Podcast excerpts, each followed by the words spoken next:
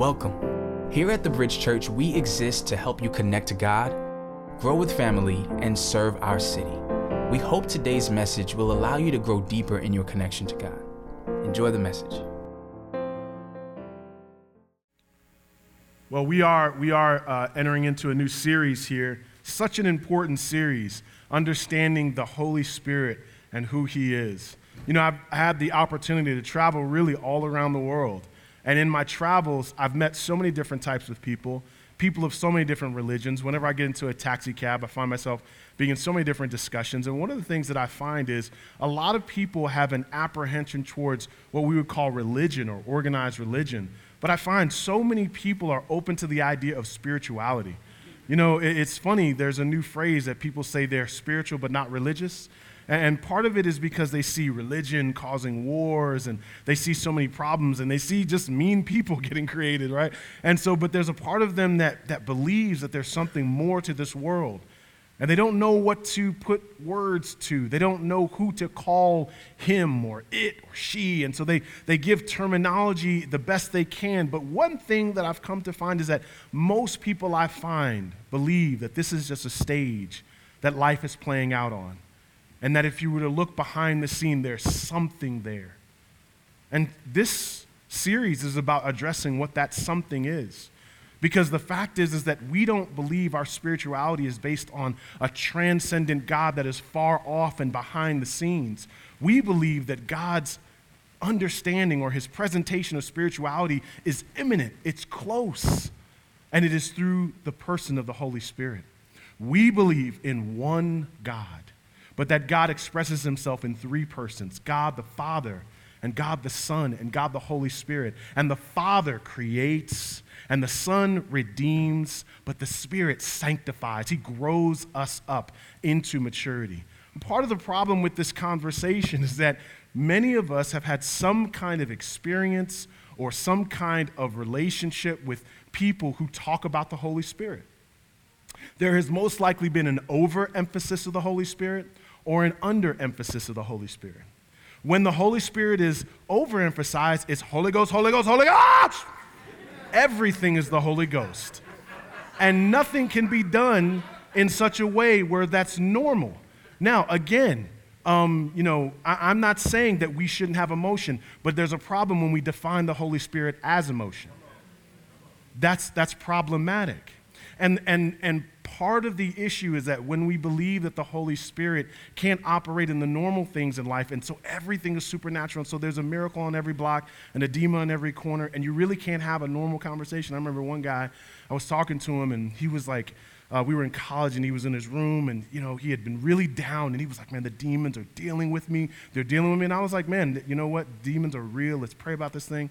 And then I just started noticing, like, he was always talking about how demons were dealing with him. I was like, okay, man. And he's like, the demons are dealing with me. I was like, so what have you been doing all week? He's like, man, I just stay in my room, and I eat pizza and soda, and just I feel heavy. I just feel sluggish. And I was like,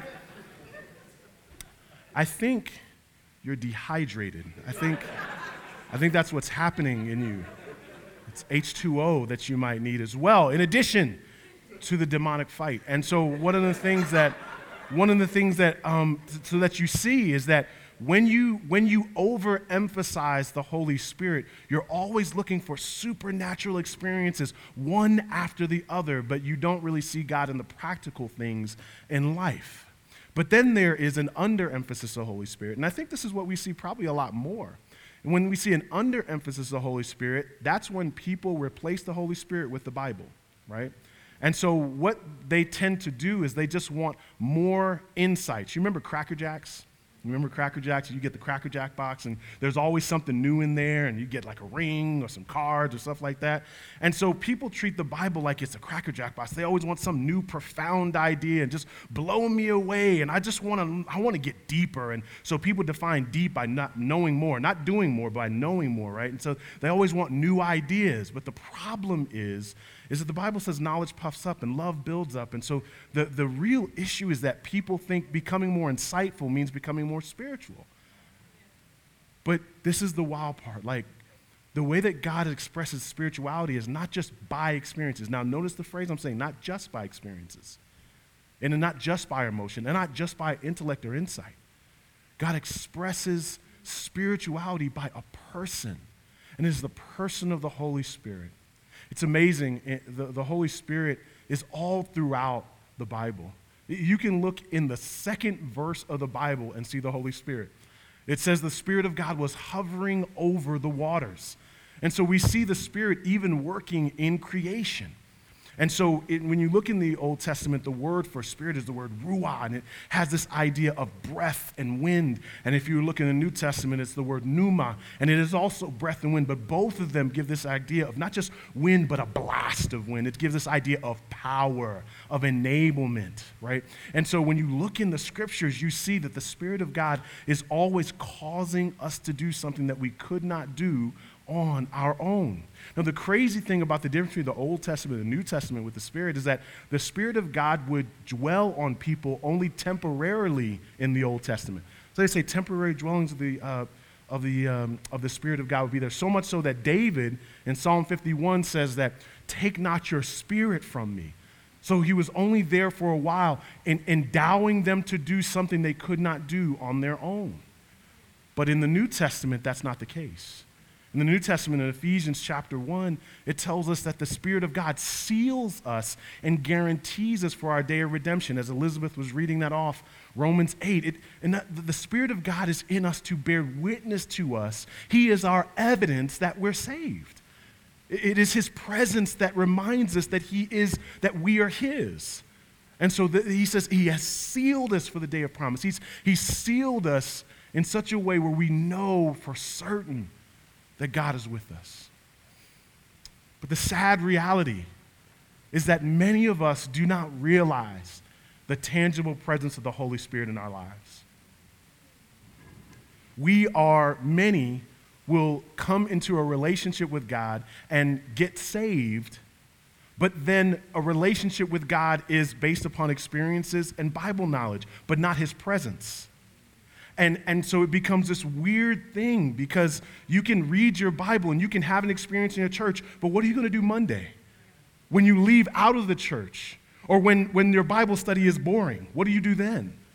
You see, He's not built up in intellect. He's not just built in emotions. He is inside of you, in your intellect, in your emotions. He's all inside of you. He's all up in your business. He is there. And so one of the key phrases that Jesus says in John chapter fourteen, I think we have it. He says, "But you know Him, for He lives with you and will be in you. I will not leave you as orphans. I will not leave you like an orphan." Many of you that I've talked to, as I've talked about your parents, you say, "Yeah, that's my dad, but he wasn't with me. Yeah, he gave me life, but after he gave me life, he wasn't in my life." In many ways, that's what happens when someone fathers you but doesn't parent you. They weren't with you. And Jesus is like, don't you ever think for a second that you get saved and I leave you. You come into a relationship with God, and now the expression of that relationship is not just thinking about Jesus who was on the throne far off, but is remembering that the Holy Spirit lives in you and is up close. And so the, even though we struggle with loneliness, we must preach to ourselves that we are not alone. We must remind ourselves that the third person of the Trinity lives in me. God lives in me.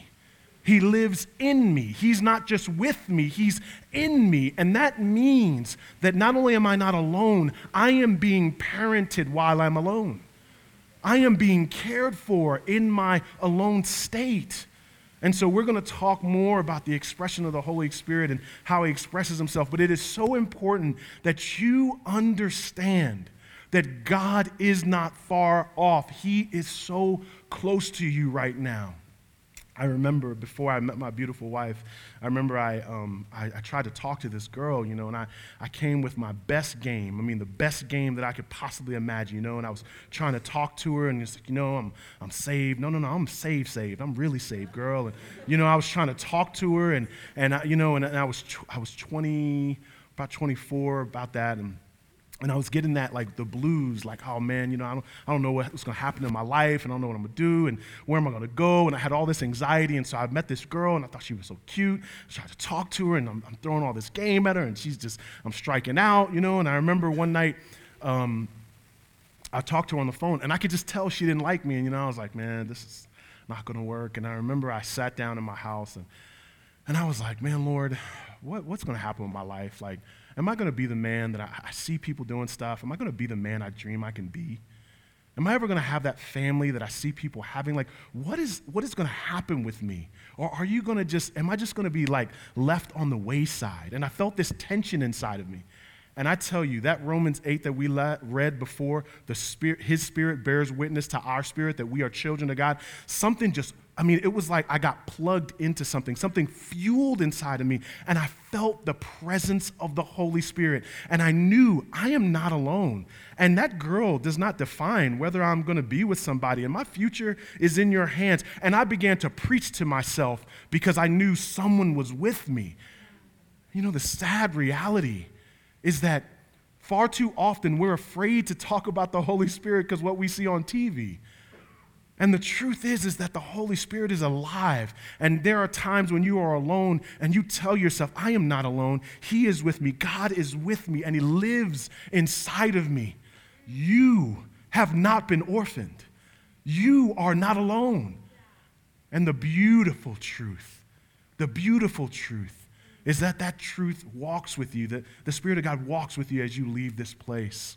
And so today we're going to unwrap this, and we're going to talk about this for the next few weeks. But I pray this doesn't just go into your head. I pray this goes right to your heart.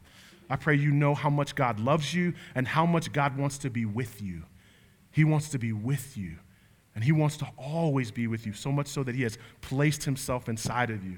The scriptures give us this incredible picture of the Holy Spirit. Uh, one of the words that gets used is comforter, but really it's it's so hard to, to, to wrap your mind around who he is. The Greek word is paraclete or parakletos. It means to come alongside, but it's so crazy because have you ever heard of a paralegal? That's, yes, you have. That's, I say those things so that you can say yes. Um, the word paraclete, it's this idea of coming alongside of someone, but para would mean to come alongside, and kalios Uh, would mean to call out. And so the two words come together, and it means to just come alongside of someone. And but the word really, it's talking about almost like someone that's like a lawyer. That Greek word was used for like a legal assistant. And so when you see a legal assistant, they do, they do more than um, help you before the judge. And they do more than counsel you. They do more than be your advocate. There's so many things that that legal assistant would do. And so the imagery is so full. And so some of your versions and your Bibles will have different words for what the Parakletos is, because it's hard to just put down one idea for who he is and what he can do in your life. But I want to deal with three different ways that he really is in your life and is called to empower you in your Christian life. Now, what is the goal of this series? That you would start living with power, that you would start living with confidence, that you would be more intimate with him and bold in the world because you know he is with you, and that legal assistant, that counselor, that advocate is in you and with you. And it, and, it, and it's not, you know, some people, last week we had a great service and people go, oh man, I'm so charged up. And then you hit the week and you weren't as charged up on Monday, right? It was it was crazy, right? And so, and, and that's what I'm saying. So, so, so strength can't come from a Sunday. It's gotta come from a person. This and, and you're like, well, you know, he's so many things here. Yeah, because you need so many things. You need an advocate and a helper and a counselor. You need all those things. And he will express himself. But you must believe. It is not enough just to believe that God created and Jesus saves. You must believe that the, that the Holy Spirit sanctifies, grows you up, and is with you. And I want you to believe that more. And, and when people, when you look in the book of Acts, when people are arrested with the knowledge that the Holy Spirit is alive and empowers them, the city can't be the same. People start changing in front of people, and the whole city can't be the same because they're these people with God living inside of them, and they start doing things, and their life becomes more adventurous because they think, if God is with me, who can be against me? And they start doing things empowered by the Holy Spirit. I want you to experience the power of the Holy Spirit. And it is it is bigger than an experience, bigger than an insight. It is having confidence in his presence. I want you to have confidence in his presence, confidence in him. And I want you more confident in what God can do in your life because he is with you. God wants to live inside of you. It, just, just wrap your mind around that. He is living inside of you. Okay, I'm never going to get to this sermon. All right, so um, one of the first things that I, I want to look at is this idea in, in the book of um, in the book of John. Uh, John chapter fourteen. I touched on it before. John fourteen sixteen. This idea that the, the Holy Spirit is a comforter. Now, most of you will not have, if you have your Bible, uh, you may not have this verse with the word comforter there. Many of you will have the word helper, but um, here I want to read it. He says, "And I will ask the Father, um, and he will give you another helper or comforter to be with you forever, even the Spirit of truth, whom the world cannot receive because it neither sees him or knows him." Okay, you can go back. Uh, the uh, yeah. So it says he will abide with us forever, this idea of a comforter. Now think of that, the, this, this imagery of you needing comfort, you needing someone to bring some uh, presence to your life and to be with you.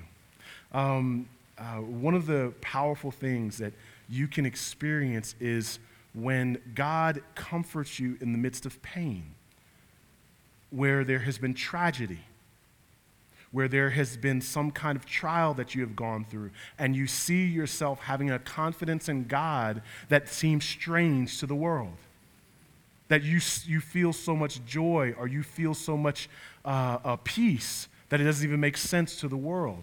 And because you have the comforting presence of the Holy Spirit. You know, even outside of what the Holy Spirit does, there is a ministry of just being with people. Whenever I have to go to the hospital or whenever I'm with people in bad times, one of the things I've learned to do is not say anything and just be with people. The whole book of Job is about people being around people in hard times and saying all the wrong things. I mean, have you ever been seen somebody like that? They're like, just shut, shush. There is a ministry of just being with someone. I had a friend named Scott, and Scott lost his job. And we sat down, and Scott was a very verbose person, meaning he likes to talk a lot. And so he started to talk. And, you know, I just was like, you know what? You lost your job, man. I'm going to just hang out with you. And he's just talking and talking. I want to say we went a good ninety minutes. I don't know if he breathed, but he was talking the entire time. And I mean, he was just going, going, going. And I said, man, he's going through stuff. And I and I sat there, and then he, he I'll never forget, he goes, "Man, thank you for all that you said." And I was like, uh, I was like, okay. And I was sitting there and I said, man, what? And so I ended up leaving North Carolina. And when I left, he was like, "Man, remember that time when I lost my job?" I said, "Yeah." And he says, "Man, it meant so much that you would just be with me." You know, some of us are looking for so many things for God to do, but sometimes you just have to recognize he just wants to be with you. And he wants to be with you in some of the toughest moments of your life.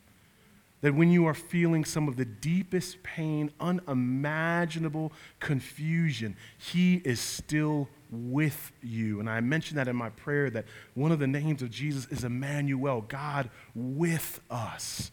That he just wants to be around you, and he wants to be with you through your pain. But that also changes the way that you pray, and it changes the way that you worship. We are not singing to some kind of dead being. We are singing to a Christ who is sitting on a throne, but we're also singing with the presence of the Holy Spirit right here.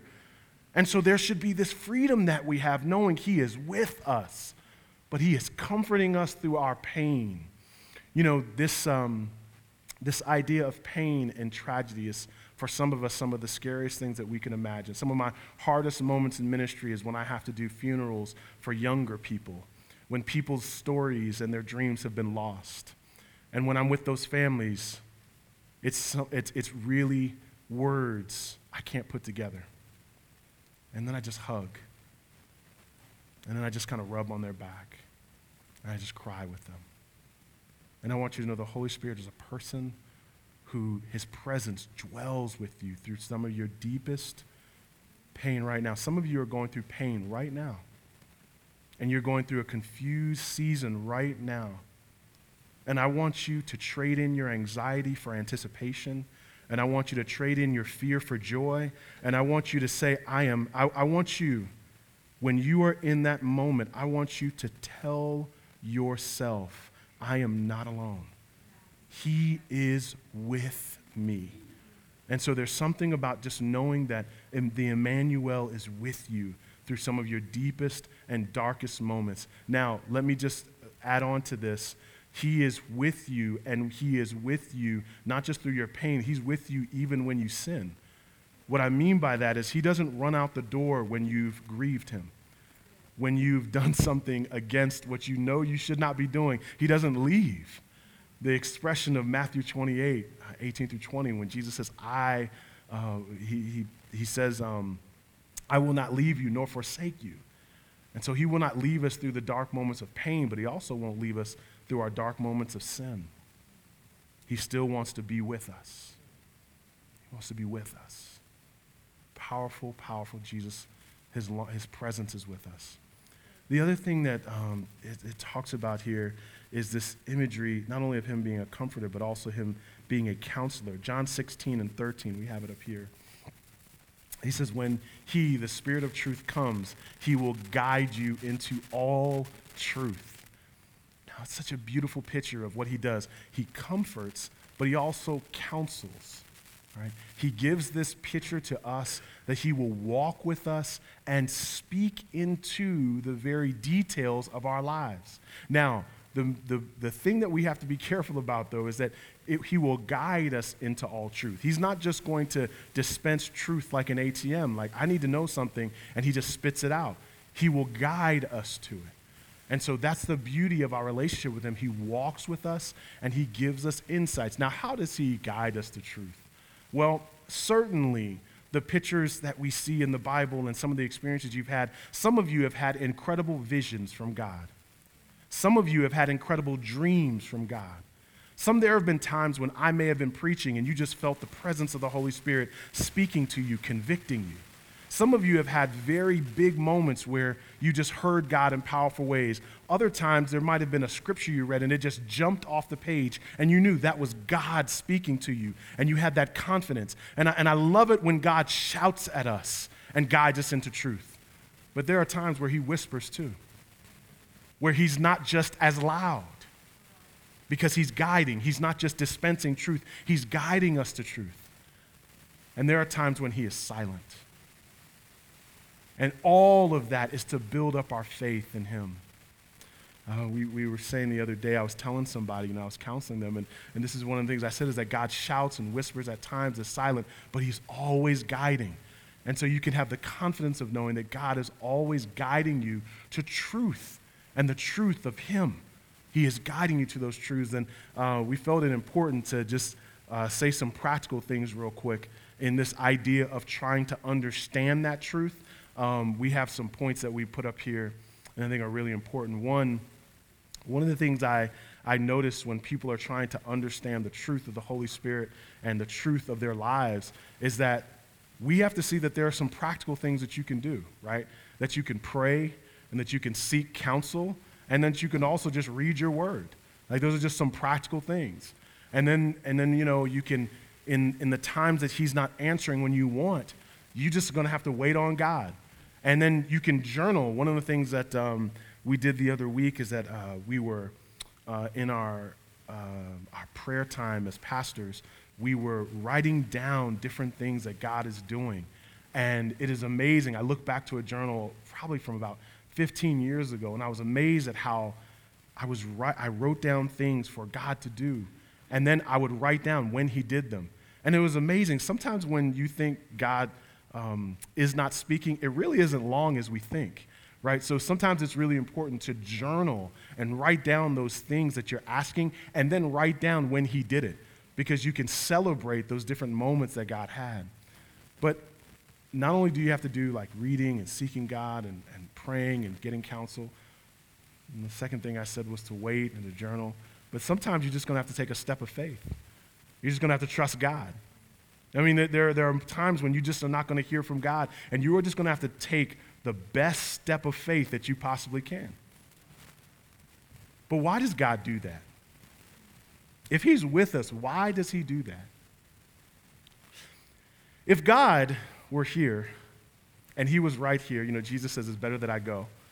If God were right here, I would be treating him like Siri, you know what I'm saying?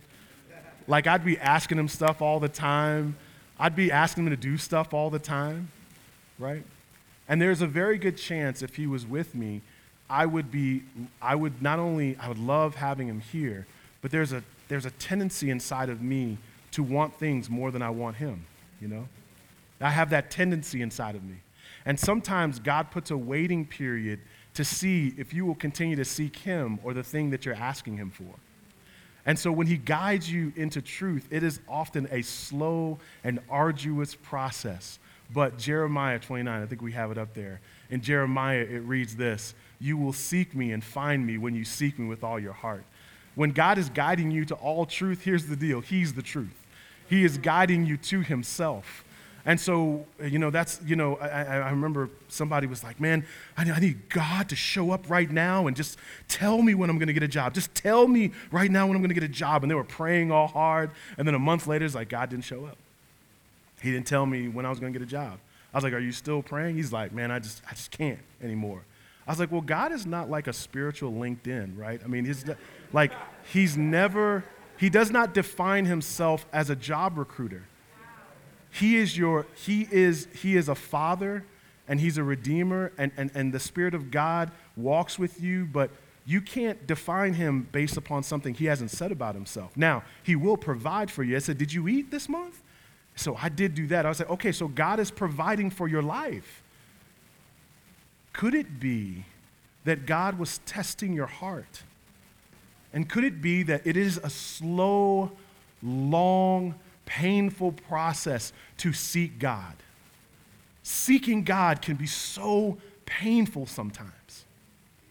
And it can feel so confusing at times. You know, when we came here to New York, do you think it was a good idea to come up here when we had a five-bedroom house to live in six hundred square feet? When you put it on paper, I mean, no, when you just really look at it. And and so when I, I remember looking at, and, and and we pay more for that six hundred square feet than we do for a five-bedroom house. And so as I as we sat down and we thought about it, as we sat down and we thought about it, we were like, this is crazy. This is crazy. And I had these impressions from God, like, I, I feel like God's telling me to do this, but I feel like the paper is saying no. I feel like this paper is saying no. The pros and the, the cons are so huge. And I, and I and I sought counsel, and I did. And then there just came a point where I just had this impression that I was supposed to move to Brooklyn to start a church. And we had very little money. In fact, I I I, I venture to say we had sold uh, one of my cars. We had sold one car and kept another. So we had about three thousand dollars, four thousand dollars in the account. That's it. But we got to stay in an apartment, and that was all we had. And I remember people were like, "Do you are you sure?" And I said, "I'm kind of sure." Just being real with you, I'm kind of sure. They're like, well, well, you know, I mean, it's Brooklyn, and, and you know, and I'm, I'm going a different direction. But listen, we were in Park Slope. Now, Park Slope is one of the safest places in the universe. But my wife and I didn't know out this, so we got out, we we got out the train. We were like, yo, okay, let's watch out, watch out, watch out, watch out, watch out, watch out, watch him, watch him, watch him. It's like, it's like. It's like a it's like a lady walking like one of those foo-foo dogs. We're like, watch her, watch her. Got to watch people in Brooklyn. This is Brooklyn now, you know, because we were coming from Atlanta, you know. We were coming from Atlanta, and we just didn't know. We we we just didn't know, you know. And so I was kind of sure. I was kind of sure, and and we had to we had to take a step of faith. But but as I sought counsel, this is what people said. They said, James, I know you want him. I know you want him, so I trust the Spirit of God in you more than that decision. So, I, so man, I bless the decision because people had seen the track record of my life. That's just let me another side. Y'all getting a lot of commercial breaks today because it's just what God is doing. But some of you all, when you come to me for counsel, the reason why we have long conversations sometimes is that it's not just a decision you're making; it's the process by which you're making it. Sometimes I can tell you really don't want God's best. You want something immediate or expedient. You want something now. But are you really seeking God's best? In other words, are you really seeking God Are you seeking him?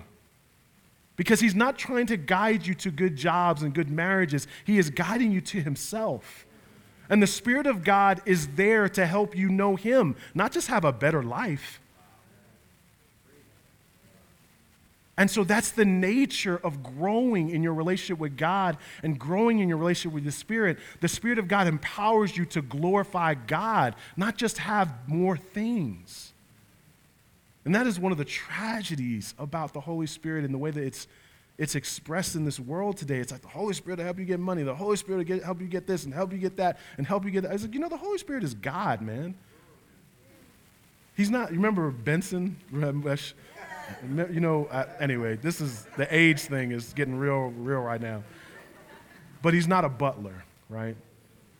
He is not a personal assistant. He is God, and he is guiding you to God. He is guiding you to the Lord himself. And so, you know, this is this is how you grow in him, because you're seeking God, and he empowers you to do that. Um, one other point that I think is really important to note. The scriptures say he not only um, comforts you and counsels you, but he convicts you. Holy Spirit convicts you. Okay.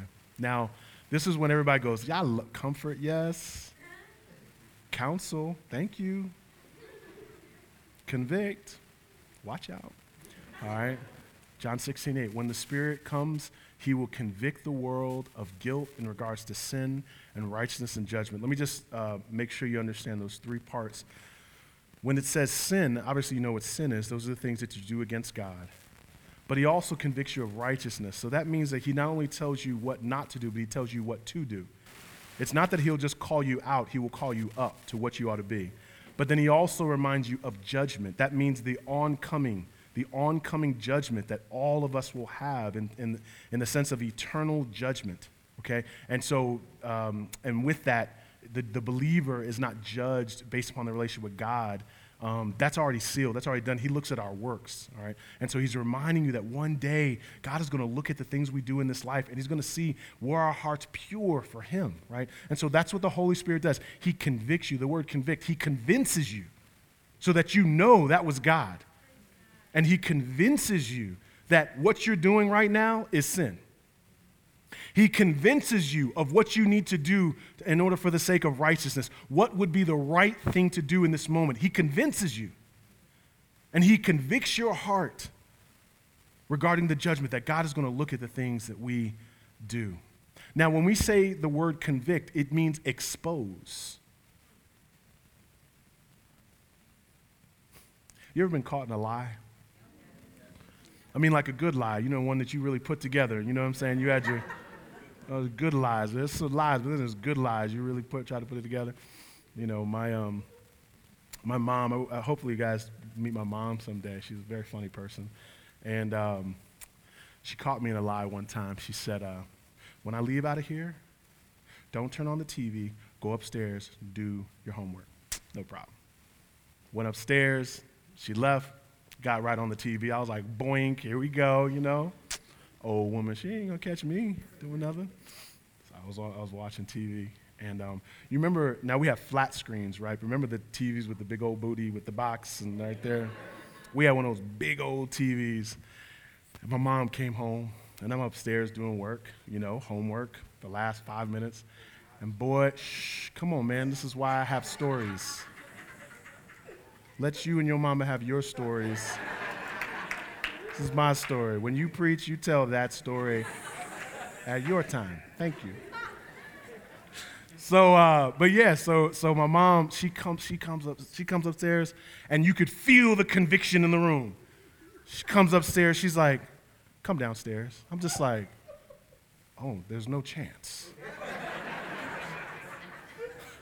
I walk downstairs, and this is what she did. She said, "Feel the back of that T V."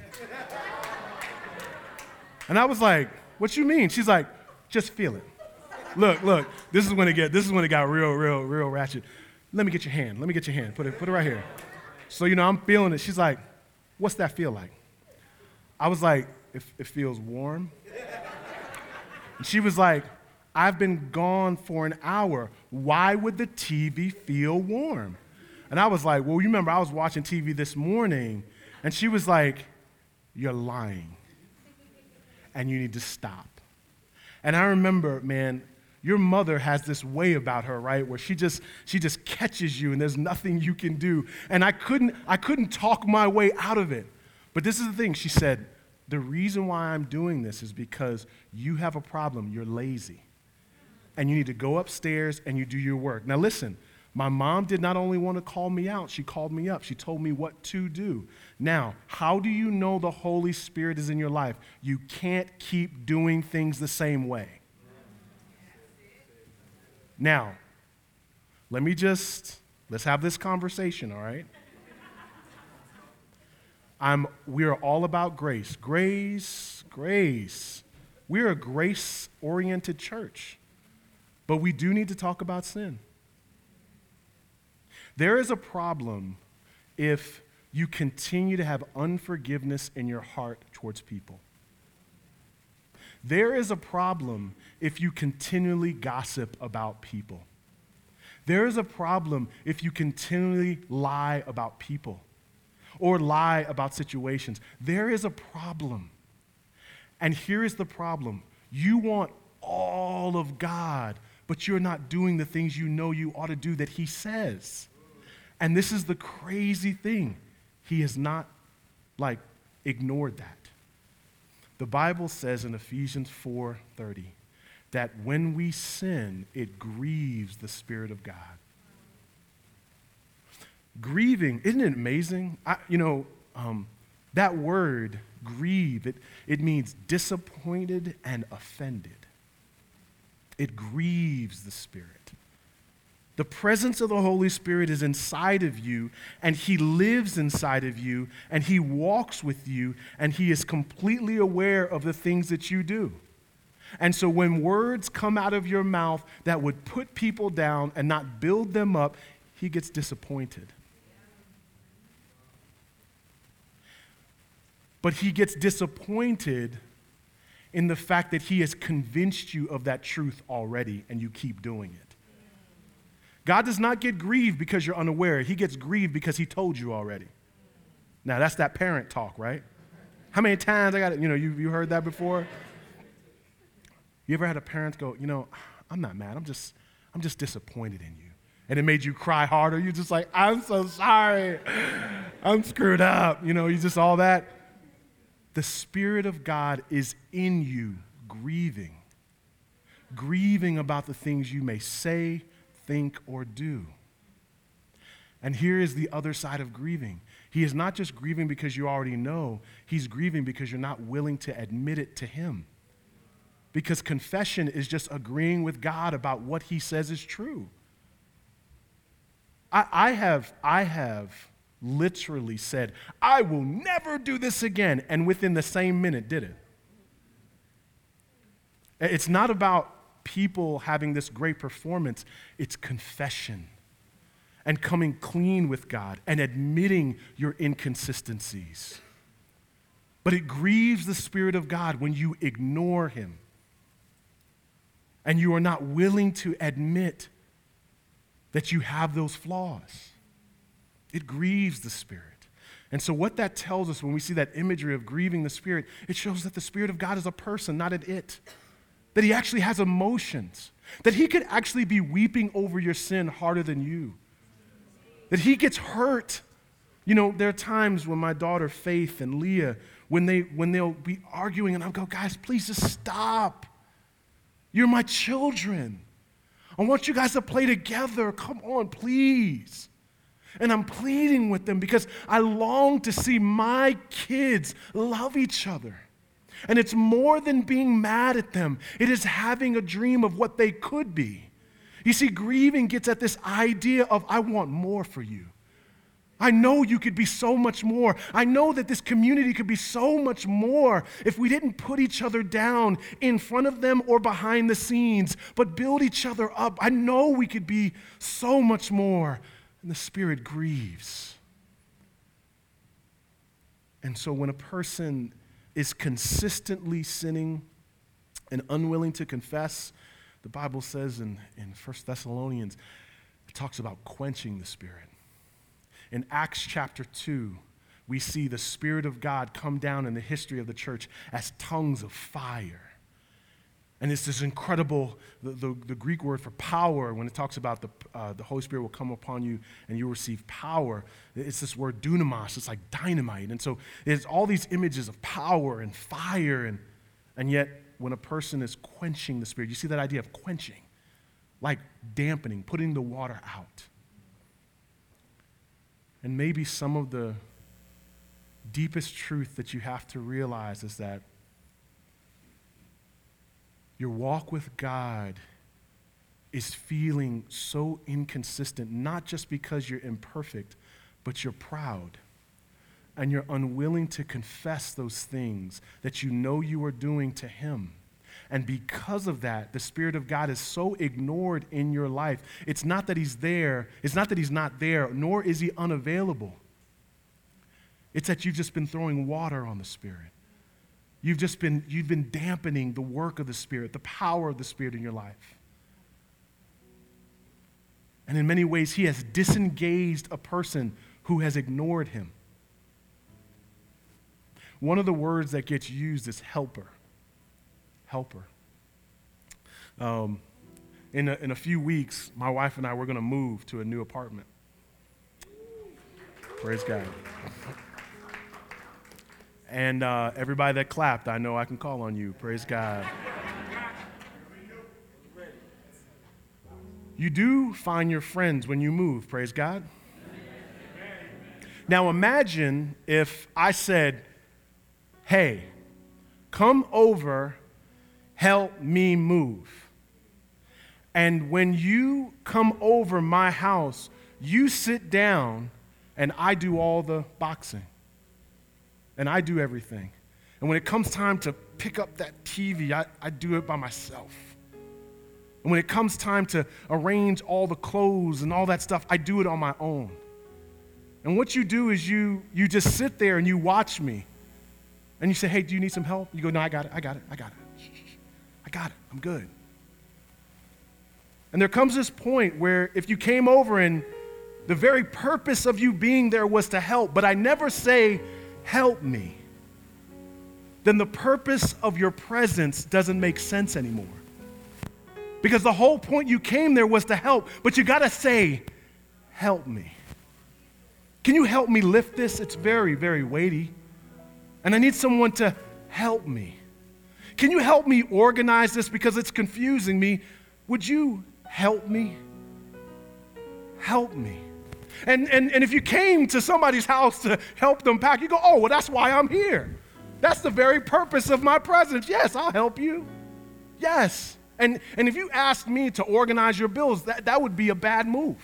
I need to be the one picking up the T V because that's not what God gave me to be, gave me to do. But listen, I, cause, because I'm incomplete and there's a lot of things I, have, I lack power in. But the Spirit of the living God, the third person of the Trinity, the person that raised Jesus from the dead lives inside of you. And when you ask Him to help you, there's nothing that He can't do. Now, that doesn't mean you're going to do everything, but it means you have help available to you. But you've got to ask for help. You've got to be able to ask for help. You've got to be able to say, I need you to, I need your power for this addiction. I just can't stop. I want to so bad. And I need you to help me. And then when you do it again, say, help me again. And then when you do it again, say, help me again. And it may take you a day, a month, a year, or a decade. Don't stop saying, help me. The Spirit of God is there to help. You must address His presence. He is not going anywhere. He is not going anywhere.